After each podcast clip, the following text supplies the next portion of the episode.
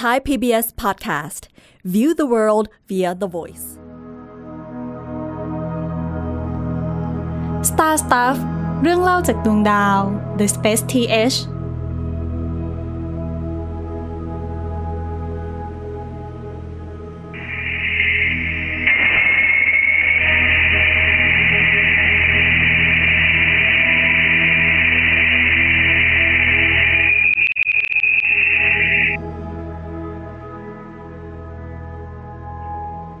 เสียงที่เราได้รับฟังไปเมื่อสักครู่นี้ คือเสียงของ Interstellar Space หรือช่องว่างระหว่างดวงดาวเลยขอบระบบสุริยะออกไป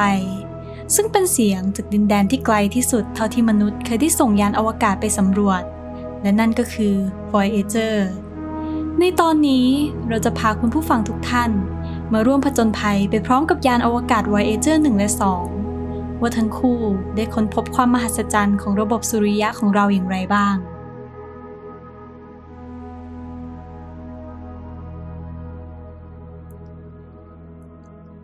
สวัสดีค่ะ น้ำหวานพีรมนกำเนิดมณีค่ะ สวัสดีครับ ผมนิกชินพงษ์เลี่ยนพาณิชย์สำหรับเสียงของความเวิ้งว้างในช่องว่างระหว่างดวงดาวนี้ก็ถูกส่งสัญญาณกลับมาโดย Plasma Wave Instrument ที่ติดตั้งไปกับยาน Voyager 1 นะคะ ซึ่งได้ยินครั้งแรกเนี่ยในเดือนพฤศจิกายนปี 2012 หรือราว 35 ปีหลังจากการปล่อยตัวของยาน แล้วถามว่ามันสำคัญยังไงไอ้ Plasma Wave เนี่ย คือมันเป็นเสียงที่เกิดจากการสั่นของอิเล็กตรอน และมันได้บ่งบอกว่า Voyager 1เนี่ยได้เดินทางไปไกลขนาดที่ออกนอก heliosphere ไปแล้ว หรือแปลเป็นไทยก็คือสุริยะมณฑลนั่นเอง ซึ่งมันเป็นขอบเขตของลมสุริยะที่ห่อหุ้มระบบสุริยะทั้งหมดเอาไว้ และเลย heliosphere นี้ไปก็จะเป็นช่องว่างระหว่างดวงดาวค่ะ และนอกจาก Voyager 1 เนี่ย มันก็ยังมียานคู่แฝดของมันก็คือ Voyager 2 ที่ได้ถูกส่งออกไปผจญภัยด้วยเหมือนกัน วันนี้เราก็เลยจะชวนพี่นิกมาพูดคุยถึงที่มาและความสำคัญของภารกิจ Voyager แล้วก็กว่าที่มันจะเดินทางไปได้ไกลขนาดนั้นเนี่ย ระหว่างทางในการผจญภัยของมันเนี่ย มันได้ค้นพบอะไรกันบ้างคะพี่นิก ก็เรื่องราวของยาน Voyager เนี่ย เราต้องย้อนกลับไปตั้งแต่ช่วงแรกเริ่มของ การสำรวจอวกาศเลย ในช่วงทศวรรษที่ 1960 คือในยุคนั้นเนี่ยมนุษย์ก็มีความสงสัยใคร่รู้ ที่จะอยากสำรวจดาวเคราะห์ในระบบสุริยะของเรา เพื่อที่จะรู้จักแบบสภาพแวดล้อมรอบๆโลกของเรานั่นเอง ซึ่งระบบสุริยะของเราเนี่ยก็จะแบ่งออกเป็นระบบสุริยะชั้นในถูกไหมฮะแล้วก็ระบบสุริยะชั้นนอก ระบบสุริยะชั้นในเนี่ยก็จะมีดาวพุธดาวศุกร์โลกแล้วก็ดาวอังคาร ที่เป็นดาวเคราะห์ที่เป็นพื้นหินแข็งที่เราสามารถลงไปเหยียบได้ส่งยานไปลงจอดได้ แต่ เมื่อเรามองไปที่ระบบสุริยชั้นนอกไกลออกไปเนี่ยกลับกลายเป็นว่าทุกอย่างนั้นนะกลายเป็นดินแดนและกลายเป็นโลกที่แตกต่างจากที่เราเคยจินตนาการไว้อย่างสิ้นเชิง ในระบบสุริยะชั้นนอกเต็มไปด้วยดาวเคราะห์แก๊สที่ไม่มีพื้นผิวที่แท้จริง มีชั้นบรรยากาศหนาแน่นเป็นหลายหมื่นกิโลเมตร ซึ่งเราก็สามารถสังเกตได้จากพื้นโลกนี่แหละด้วยกล้องโทรทัศน์ แต่ติดอยู่ที่ว่ามันมีข้อจำกัด ด้วยกล้องโทรทัศน์บนพื้นโลก ถึงแม้เราจะเห็นรายละเอียดบนพื้นผิวของดาวเคราะห์แก๊สต่างๆ ได้ อย่างดาวพฤหัส ดาวเสาร์แต่ทว่าเราก็ไม่รู้ว่าไอ้ส่วนประกอบของแก๊สจริง ๆ ข้างในเนี่ยมันคืออะไรบ้าง หรือแม้แต่รายละเอียดเล็กๆ น้อยๆของดวงจันทร์ของเราดาวเคราะห์แก๊สเหล่านั้น ที่ไม่แทบไม่มีทางที่จะสามารถสังเกตการได้จากบนโลกเลย เราจึงจำเป็นที่จะต้องส่งยานอวกาศเข้าไปเพื่อที่จะสำรวจ อ่า และทีนี้ในช่วงแรกเนี่ย เขาก็มียานลำหนึ่งมาก่อนที่ส่งไปในระบบสุริยะชั้นนอก ชื่อว่ายานไพโอเนียอ่าซึ่งตอนนั้นเนี่ยยานไพโอเนียก็ถูกสร้างมาอยู่ด้วยกันสองลำเนาะไพโอเนียสิบไพโอเนียสิบเอ็ดอืมใช่ค่ะ และเป้าหมายแรกในการสำรวจของ Pioneer เนี่ยก็คงจะหนีไม่พ้นดาวพฤหัสเนาะเพราะนอกจากการที่มันมีหลายสิ่งหลายอย่างมากที่น่าสนใจ ไม่ว่าจะเป็นจุดแดงใหญ่ที่อยู่บนตัวดาวเอง หรือกาลิเลียนมูนดวงจันทร์ใหญ่สี่ดวงที่โคจรรอบมัน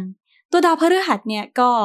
ถือว่าเป็นดาวเคราะห์ที่มีมวลมหาศาลมาก จนนักดาราศาสตร์ และก็วิศวกรเนี่ยเล็งเห็นว่ามันสามารถที่จะใช้แรงโน้มถ่วงของมันเนี่ยช่วยเหวี่ยงให้ยานเนี่ยสามารถเคลื่อนที่ไปได้ไวมากขึ้นด้วยเหมือนกันนะคะ อธิบายง่าย ๆ ก็คือเหมือนว่าเป็นการขโมยโมเมนตัมการโคจรของดาวเคราะห์ลองนึกภาพว่าพโอเนียพุ่งด้วยความเร็วไปยังดาวพฤหัสเนี่ย เร็วและเป็นจำนวนหนึ่ง ใช้เวลาประมาณ 3 ปี จากโลกไปยังดาวพฤหัส หลังจากนั้นเนี่ยยานพโอเนียเนี่ยก็จะโคจรเข้าโฉบผ่านดาวพฤหัสเนี่ยในทิศทางที่แม่นยำมากๆ มันจะทำให้ยานอวกาศเนี่ยเร่งความเร็วขึ้นได้ไวกว่าเดิม เพื่อที่จะพุ่งต่อไปอย่างดาวเคราะห์ดวงถัดไปได้เร็วยิ่งขึ้น ซึ่งวิธีการขโมยโมเมนตัมของดาวเคราะห์เนี่ยด้วยการใช้ดาวพฤหัสเนี่ย มันทรงพลังมากพอที่จะทำให้ยานอวกาศทุกลำเนี่ยที่ใช้ดาวพฤหัสเป็นเครื่องมือในการเร่งความเร็วของยาน มีความเร็วหลุดพ้นที่จะเป็นอิสระจากแรงโน้มถ่วงดวงอาทิตย์ หมายความว่าเมื่อเราส่งยานออกไปแล้วเนี่ย ปกติถ้าความเร็วไม่ถึงมันก็จะโคจรรอบดวงอาทิตย์ มันก็จะติดอยู่ในระบบสุริยะของเรา ดวงอาทิตย์ของเราไม่ไปไหน แต่กลับกัน ถ้าเกิดว่าเราอาศัยความเร็วที่เกิดขึ้นจากดาวพฤหัสได้เนี่ย มันจะทำให้ยานของเราเนี่ยสามารถที่จะ ออกไปจากนอกระบบสุริยะของเราได้ พุ่งไปสู่อวกาศที่มีดาวฤกษ์อีกแสนล้านดวงรอเราอยู่ในทางช้างเผือก อืม และในตอนนั้นเนี่ยไพโอเนียก็สามารถที่จะสำรวจดาวเคราะห์ชั้นนอกได้สองดวงเนาะก็คือพฤหัสกับดาวเสาร์จนกระทั่งในทศวรรษที่ 1960 เนี่ยค่ะ นักดาราศาสตร์ของนาซาเนี่ยก็ได้ค้นพบว่ากำลังจะเกิดปรากฏการณ์ที่ดาวเคราะห์ชั้นนอก ทั้ง 4 ดวงโคจรมาเรียงตัวกัน ซึ่งการเรียงตัวเนี่ยมันเหมาะกับการที่เราจะส่งยานอวกาศไป ขโมยโมเมนตัมความเร็วในการโคจรของดาวเคราะห์ดวงหนึ่ง เพื่อที่จะเร่งความเร็วไปยังดาวเคราะห์อีกดวงหนึ่ง และก็ทำแบบนี้ไปเรื่อยๆ ตั้งแต่ดาวพฤหัส เสาร์ยูเรนัส เนปจูน เรียกได้ว่าเราส่งยานอวกาศไปลำเดียว แต่สามารถสำรวจดาวเคราะห์ได้ถึง 4 ดวงด้วยกัน ซึ่งถือว่าเป็นโชคดีมากๆเลยนะคะพี่นิกที่เราเหมือนได้มีชีวิตอยู่ในช่วงเวลาที่ดาวเคราะห์ทั้ง 4 ดวงที่ คาบการโคจรของมันเนี่ยแตกต่างกันมากๆเลย แต่ว่าสุดท้ายแล้วมันก็โคจรมา บรรจบกัน4ดวงพอดี ถือว่าเป็นอะไรที่แบบ once in a lifetime เลยอะใช่ครับ เพราะว่าการที่ดาวเคราะห์เนี่ยมันจะโคจรมาตรงกันได้เท่านี้เนี่ยเราบวกลบคูณหารดูแล้วจะเกิดขึ้นทุก ๆ 175 ปี และคือตอนนั้นเนี่ยนาซาเพิ่งดูเรื่องเนี้ยทั้งที่แบบมันเหลือเวลาอีกไม่กี่ปีมันจะมาเรียงตัวกันแล้ว มันก็เลยกลายเป็นว่า อะพอเรารู้แล้วว่ามันจะมีดาวเคราะห์ทั้ง 4 ในระบบเซชันอลมาเรียงตัวกัน โครงการ Voyager ก็เลยถือกำเนิดขึ้นมา ซึ่งตอนแรกเนี่ย Voyager เนี่ยทางนาซาตั้งใจที่จะส่งยานอวกาศไปทั้งหมดด้วยกัน 4ลำ เพื่อป้องกันความผิดพลาดที่เกิดจากการคำนวณวิธีทางโคจร แต่ไปเป็นมาๆเนี่ย Voyager ก็ถูกตัดงบ จนต้องเหลือแค่ 2ลำเป็นยานแฝดซึ่งก็คือ Voyager 1 แล้วก็ Voyager 2 ซึ่งยาน Voyager เนี่ย ถ้าเราดูดีๆเนี่ยมันจะมีถูกออกแบบให้ตัวยานเนี้ยมีขนาดที่มีจานส่งสัญญาณที่มีขนาดใหญ่มาก หน้ากว้างใหญ่กว่า 1 เมตร เพื่อที่จะส่งสัญญาณจากระยะทางหลายพันล้านกิโลเมตรเนี่ยกลับสู่โลกได้ ซึ่งยาน Voyager ก็ใช้เวลาออกแบบและก่อสร้างเนี่ยแค่แบบปีเศษๆเท่านั้นเองอืมถือว่าไวมากเลยนะคะ แต่ก็คือเหมือนเราต้องแข่งกับเวลาด้วยเนาะเพราะว่าเราต้องไปให้ทันช่วงที่มันจะโคจรมาเรียงตัวกันอะพอทีมวิศวกร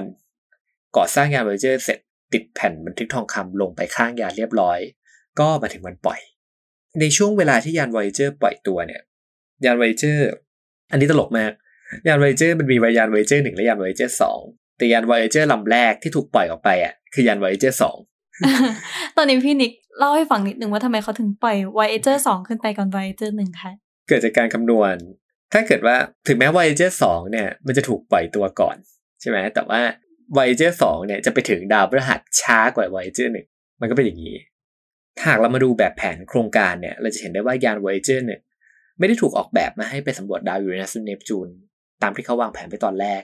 แต่กลับกันได้ไปสำรวจแค่ดาวพฤหัสและดาวเสาร์ถามว่าทำไมต้องไปสำรวจแค่นี้ทำไมไม่ไปต่อ ก็เพราะว่าทางวิศวกรนาซาต้องการจะสำรวจดวงจันทร์ดวงหนึ่งของดาวเสาร์ที่มีชื่อว่าไททัน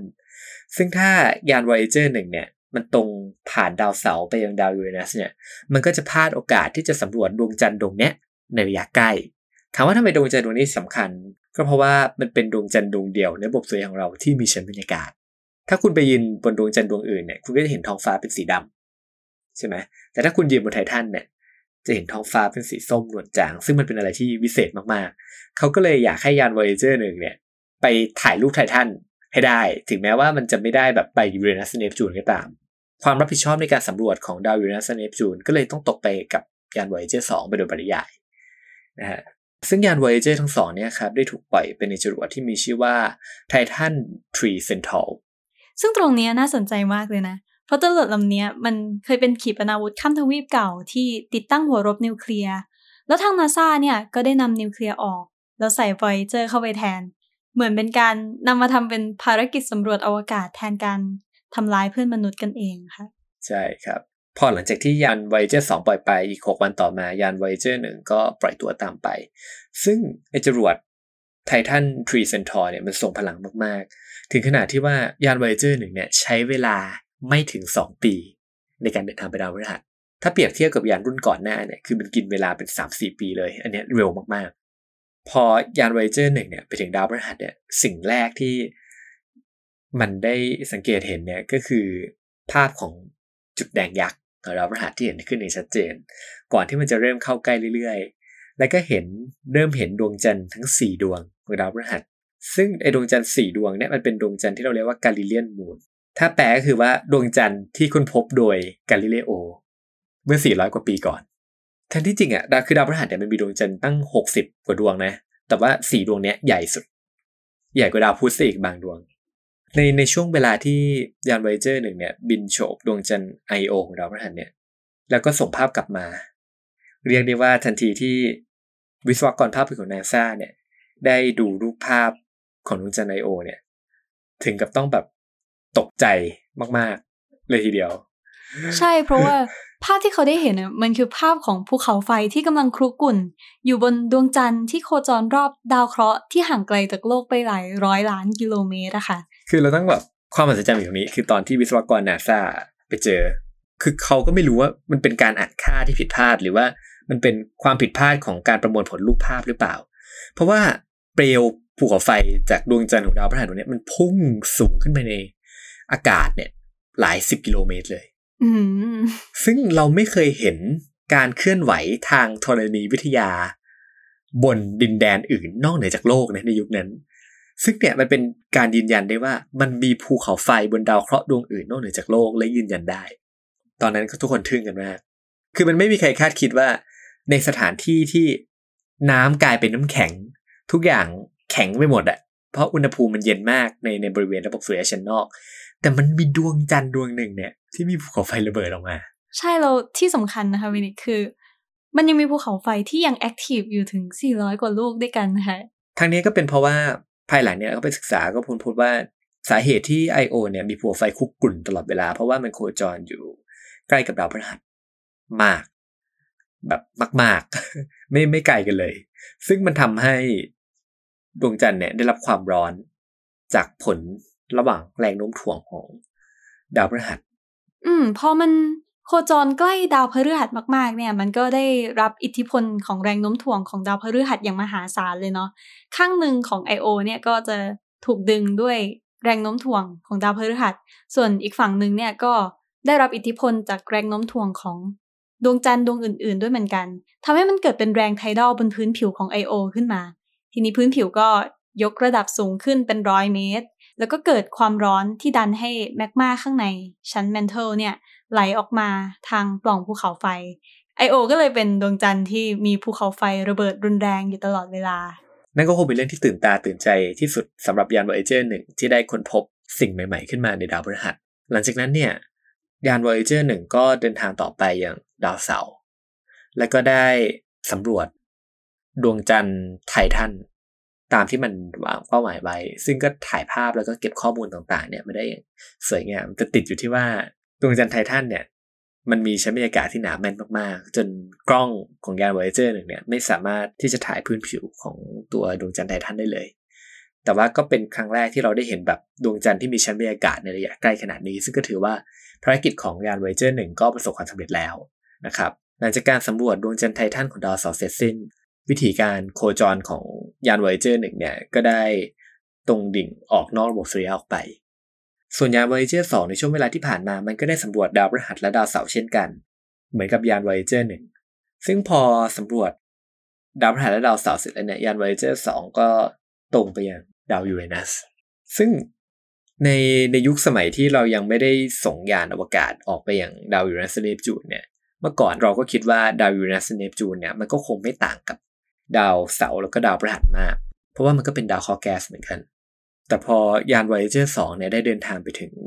ดาวยูเรนัสซึ่งใช้เวลานานกว่า 9 ปี ซึ่งพอยาน Voyager เดินทางไปถึงดาวยูเรนัสเนี่ยมันก็ได้เผยภาพของดาวเคราะห์สีฟ้าเขียวขนาดยักษ์ออกมา เรียกได้ว่าสร้างความประหลาดใจให้กับนักดาราศาสตร์เป็นอย่างมาก เพราะว่าพื้นผิวของดาวยูเรนัสเนี่ยเราดูไม่ออกเลยว่าด้านไหนคือด้านไหน ถ้าเกิดว่าเราได้เห็นภาพของดาวพฤหัสแล้วก็ดาวเสาร์มาก่อนใช่ไหมเราก็จะเห็นว่ามันมีพายุแล้วก็แบบมีริ้วรอย สีสันต่างอืมมันจะมีลวดลายบางอย่างอยู่ๆใช่ แต่พอไปยูเรนัสเนี่ย ด้านไหนคือด้านไหน เราไม่รู้เลย มันเหมือนว่าเป็นดาวที่แบบเกลี้ยงเกลากลมมนไม่มีอะไรเลย อืม อันนี้ก็ถือว่าเป็นเรื่องที่ประหลาดมากๆแล้วนะคะ เกี่ยวกับยูเรนัสแต่ว่ามันก็ยังมีอีกคุณสมบัติหนึ่งของดาวยูเรนัสที่นับว่า ประหลาดมากๆเหมือนกันก็คือ แกนเอียงของมันเนี่ยทำมุม 98 องศา เทียบกับดวงอาทิตย์ ก็คือเหมือนโลกของเราอะมันทำมุม 23.5 องศาใช่ปะที่หมุนรอบตัวเอง แต่ยูเรนัสอะมันทำมุม 98 องศา เทียบในระนาบที่ยูเรนัสโคจรรอบดวงอาทิตย์ มันทำมุม 98 องศา ก็แสดงว่ามันแทบจะชี้เข้าหาดวงอาทิตย์เลย แล้วหลังจากนั้นมันก็หมุนรอบตัวเอง ด้วยแกนแกนนั้น นึกภาพตามก็คือมันเหมือนกับว่า มันเป็นโบลิ่งที่กำลังหมุนอยู่รอบดวงอาทิตย์นั่นเอง คือแกนหมุนเนี่ยมันแบบกลับหัวกลับหางมาก ซึ่งนับก็เป็นปริศนาของดาวยูเรนัสมาจนถึงทุกวันนี้นะ แต่มันก็มีหลายสมมติฐานอย่างอาจจะเกิดจากการที่มีดาวเคราะห์มาชนมันจนมันเอียงก็ได้ ซึ่งภาพถ่ายของดาวยูเรนัสจากยาน Voyager 2เนี่ยก็ได้สร้างความแบบประหลาดใจให้กับหมู่นักวิทยาศาสตร์อย่างมาก และที่สำคัญก็คือดาวยูเรนัสเนี่ยมันมีดวงจันทร์ดวงหนึ่งที่ ยาน Voyager 2ถ่ายติดขึ้นมา ดวงจันทร์ดวงเนี้ยมีชื่อว่ามิรันดาอ่าซึ่งลองนึกภาพว่า นักดาราศาสตร์เห็นรูปยูเรนัสเนี่ยเขาก็บอกว่าโอ้โหมันน่าเบื่อ มันมันไม่มีอะไรเลย แต่พอแต่พอมามาที่มิรันดาเนี่ย มันน่ามหัศจรรย์ตรงที่ว่า มันเหมือนดวงจันทร์ที่ถูกแยกชิ้นส่วนออกมา แล้วก็เอามาประกอบใหม่อะเหมือนดวงจันทร์ซอมบี้อธิบายไม่ถูก มันเหมือนว่า เป็นดวงจันทร์ที่เต็มไปด้วยแบบรอยขีดข่วนหุบเขาแล้วก็เขาวงกฏไปทั่วทิศทางเลย เหมือนแผ่นดินของมันเนี่ย ถูกบีบด้วยแรงมหาศาลจนพื้นที่ของดาวเนี่ยมันเต็มไปด้วยหุบเขาขนาดยักษ์ซึ่งนับว่าเป็นเรื่องน่าทึ่งมาก ที่ยาน Voyager 2เนี่ยได้ไปสำรวจแล้วก็ได้เก็บข้อมูลกลับมา แต่ความน่าเศร้าอยู่ตรงนี้ในวันที่นาซาเนี่ยรวบรวมข้อมูลของดาวยูเรนัสเสร็จแล้ว แล้วเขาก็จะแถลงการสื่อ ซึ่งตอนนั้นน่ะมันคือปี 1986 ปีเดียวแล้ววันเดียวกับที่กระสวยอวกาศ Challenger ปล่อยตัว อืม ก็อย่างที่เราได้รู้นะว่ามันเกิดโศกนาฏกรรมขึ้นเนาะสำหรับกระสวยอวกาศ Challenger ในวันนั้น ลองนึกภาพว่าทาง JPL เนาะหรือว่าเป็น JPL หรือว่า Jet Propulsion Laboratory เนี่ยเป็นหน่วยงานที่ดูแลเรื่องยาน Voyager เขาก็เตรียมจัดจัดพื้นที่สื่อไว้ดิบดี ว่าเราจะรายงานว่าดาวยูเรนัสดวงจันทร์มิรันดามีอะไรบ้าง ในเช้าวันเดียวกันนั่นเอง กระสวยอวกาศ Challenger เกิดระเบิดขึ้น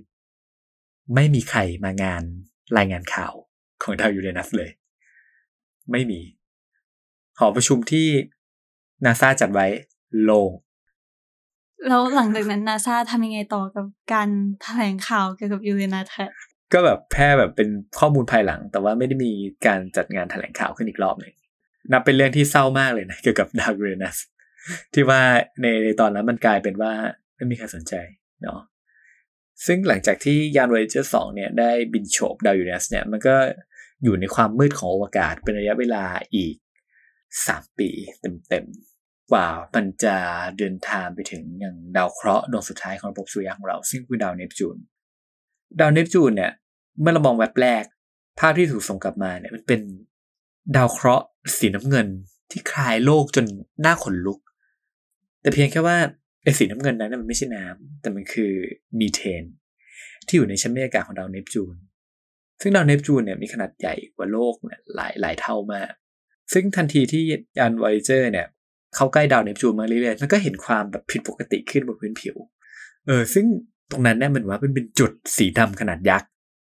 นักดาราศาสตร์ก็เลยตั้งชื่อเลยโอเค มันเป็นจุดสีดำใช่ไหมก็ตั้งชื่อเลยว่าจุดดำใหญ่ตั้งง่ายๆ Great Dark Spot อ่าซึ่งปรากฏว่าเนี่ยมันก็คือพายุขนาดมหึมา ที่หมุนด้วยความเร็วกว่า 2,600 กิโลเมตรต่อชั่วโมง เมื่อเราลองคิดดูนะ 2,600 กว่าชั่วโมงเนี่ยมันเป็นพายุที่เร็วกว่าเสียง คืออากาศบนดาวเนปจูนเนี่ยที่เกิดพายุเคลื่อนที่เร็วกว่าความเร็วเสียง มันทำให้เกิดสิ่งที่เรียกว่าโซนิกบูมอืมเกิดการเป็นเสียงดังสนั่นทั่วชั้นบรรยากาศของดาว เนี่ยคือสิ่งที่ดาวเนปจูนจับได้ และสิ่งที่น่าสนใจอีกอย่างหนึ่งเนี่ยเกี่ยวกับดาวเนปจูนก็คงหนีไม่พ้นดวงจันทร์ของมันดวงหนึ่ง มันเป็นดวงจันทร์ที่มีขนาดใหญ่ที่สุดของดาวเนปจูนชื่อว่าไตรตันไอดวงจันทร์ไตรตันอันเนี้ยยานไวเจอร์เนี่ยทันทีที่มันบินจบแล้วก็ส่งภาพสีกลับมายังโลกใช่ไหมมันมีเหมือนว่าริ้วสีดำเนี่ยปรากฏขึ้นบนภาพ ตอนแรกวิศวกรนาซาก็คิดว่า มันคืออ่านภาพผิดพลาดแหละเหมือนตอนดวงจันทร์ไอโอเลย ดวงจันทร์ไอโอเนี่ยมันยังพอเข้าใจว่าเอ้ยมันเป็นรูปลักษณะของแบบเป็นพวยแก๊สพวยหินหลอมเหลวที่พุ่งออกมาใช่ไหมแต่ว่าดวงจันทร์ไตรตันเนี่ยมันเหมือนเป็นขีดดำๆอะซึ่งมันก็ยิ่งน่าเชื่อเข้าไปใหญ่ว่าเฮ้ยมันคือแบบการผิดพลาดในการแบบอ่านข้อมูลไปเป็นมามานักดาราศาสตร์มากันหลายคนมากขึ้น ได้ข้อมูลความร้อน ได้ข้อมูลประกอบอย่างอื่นมามากขึ้น จนสรุปได้ว่าไอ้ขีดสีดำเนี่ยที่ยานไวเจอร์เห็นบนดวงจันทร์ไตรตันเนี่ยมันคือน้ำพุขนาดยักษ ที่พุ่งออกมา ซึ่งอย่าลืมว่าดวงจันทร์ไตรตันเนี่ย มันห่างจากดวงอาทิตย์ 4,500 ล้านกิโลเมตร ยิ่งกว่าดวงจันทร์ไอโอเนี่ย ถึงสี่เท่า พอฟังแล้วก็แบบ มันเป็นไปได้ยังไง ที่ดินแดนที่เราคาดว่ามันจะเต็มไปด้วยน้ำแข็ง แล้วก็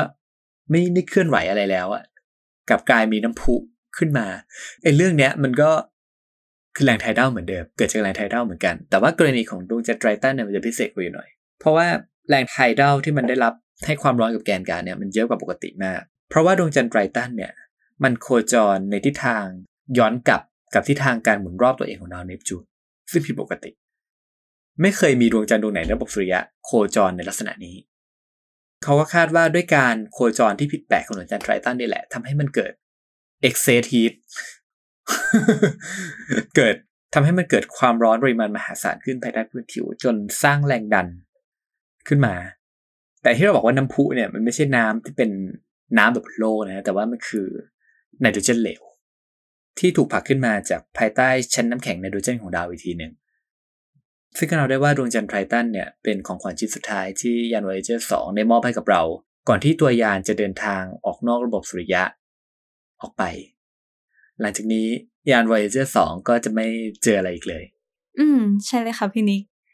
แต่ภารกิจของยานอวกาศคู่แฝดทั้งสองเนี่ย มันก็ยังไม่ได้จบแต่เพียงเท่านี้นะคะ เพราะนอกจากเครื่องมือทางวิทยาศาสตร์ มากมายที่ได้ติดตั้งไปกับตัวยาน เพื่อทำการสำรวจต่างๆ จนเราได้มาซึ่งข้อมูลของระบบสุริยะมากมาย ตามที่เราได้เล่าถึงใน EP นี้เนี่ย มันก็ยังมี Golden Record หรือแผ่นบันทึกทองคำที่เก็บข้อมูลของแหล่งที่เป็นต้นกำเนิดของยานทั้งสองนี้ ติดไปกับตัวยานอีกด้วยค่ะ ซึ่งก็คือข้อความจากโลกของเรานั่นเอง ที่เราคาดหวังว่าวันหนึ่งอาจจะมีผู้มาพบ และได้รู้ถึงการมีอยู่ของดาวเคราะห์โลก และเราจะมาเล่าให้ฟังในตอนถัดไปค่ะ วันนี้น้ำหวานพิรมนกำเนิดมณี ผมบิ๊กชินพงษ์เลี่ยนพาณิชย์พวกเราขอลาไปก่อน สวัสดีค่ะ สวัสดีครับ Star Stuff เรื่องเล่าจากดวงดาว The Space TH